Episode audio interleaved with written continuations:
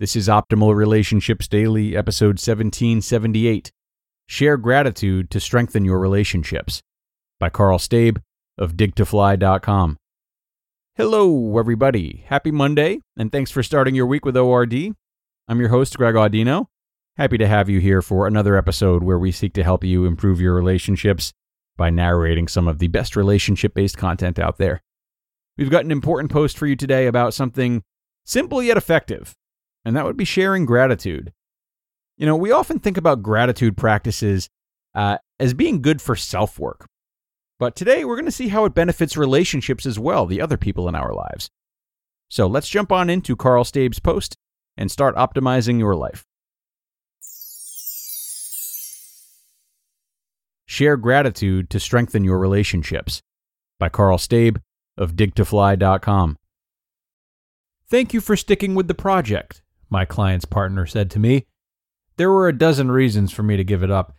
I stuck with it because my client's partner reached out to me to thank me. You are our fourth web designer that we worked with. You are the only one that has made it this far. It made my day. He saw how hard I had been working to keep this project moving forward, and he wanted me to know how much he appreciated it. It was a very difficult project because my client, the CFO in the company, lacked a clear direction. He would see something shiny in someone else's website and want it for his website.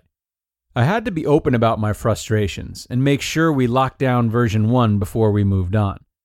I explained that we could do version 2 eventually, but we needed to get version 1 launched and learn from it before we started on the next version.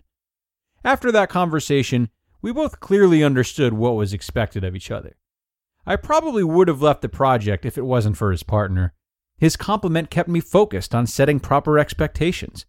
That was my biggest takeaway from the whole situation. A 15 minute conversation had the power to change how I work with people. It helped me pause and appreciate the project for what it was and not what I wanted it to be. He knew he couldn't get another designer to help his company with the site. He needed me to work out so he could finally get the site launched.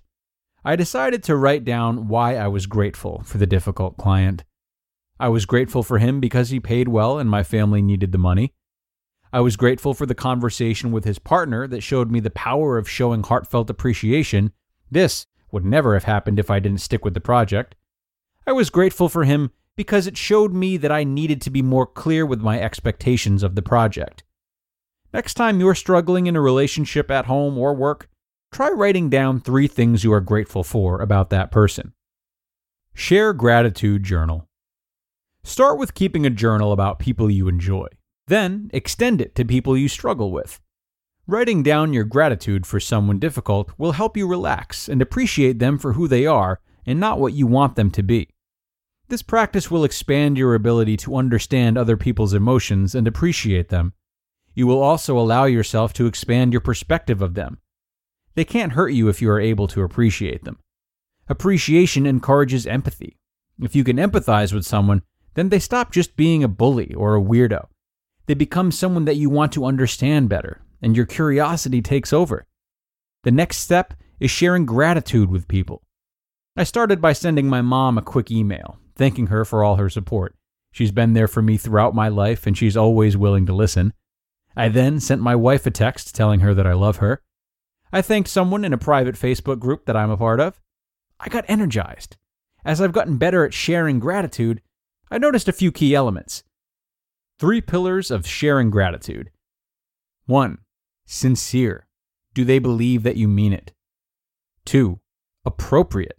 Are you fully aware of the situation and the person you're talking with? How do you let them know that you appreciate them? 3. Specific. Do they understand what they did well and why it mattered to you?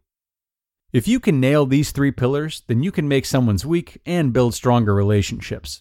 These strengthened relationships will have the greatest impact on your career and home life. Dr. David DeSteno, professor at Northeastern University, showed that when a team member feels proud of their work, they will work 30% longer on a project. When we are able to build relationships through honest encouragement, we help others build confidence. This confidence will help us get the best out of our teams. Well delivered gratitude. Our default action is to give thanks to someone soon after they help us. This is good. But there's a second part. We need to thank someone after we've seen how their help impacted us.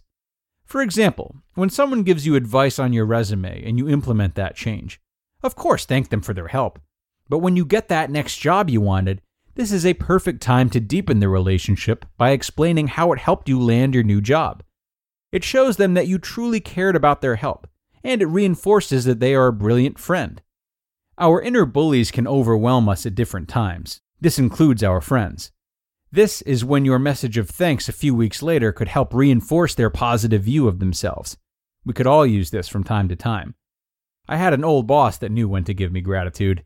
He could see when I was down or could use a boost. When you share gratitude at work, you show people how they are playing a unique role in your life. This is important for managers. If you explain why they are being helpful, then you help your employees see that their efforts are contributing to a larger purpose. Start small. When you start a sharing gratitude journal, remember this journal is just for you. It's to help you build your sharing gratitude muscle to make it easier when you are ready to reach out to others. It makes it easier to remember what you are grateful for, and it helps you be more specific when you are ready to share gratitude with others. When you're ready to start, try a direct message, just one or two sentences each week to a friend, coworker, or family member. Watch the reaction. Most of the time, you'll get a very appreciative response. Remember to focus on just being honest and with no strings attached. They'll see that you are just showing appreciation, and it will help you build a stronger relationship with them. You'll make them feel great, and you'll also give yourself a boost of dopamine as well. It's a win win for both of you.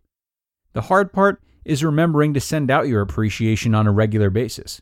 So try to make a daily or weekly routine around this practice. Thursdays are my share sharing gratitude day, I usually send out my gratitude to people on a certain day because I like doing this all at once. It's my day for sharing gratitude with the people that matter to me in my life. I set a calendar reminder to email, message, or call three to five people every week. I'll start by writing down five people and a quick idea of what I want to say to them. Once I have the five people and a short note written down, then it's just typing the message in a text message, on social media, in an email, and sending it.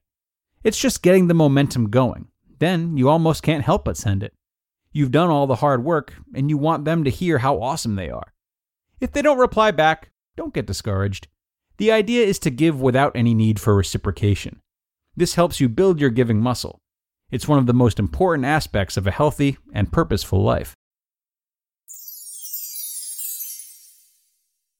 You just listened to the post titled, Share Gratitude to Strengthen Your Relationships by Karl Staib of digtofly.com. And thanks so much to Karl for letting us read his work today.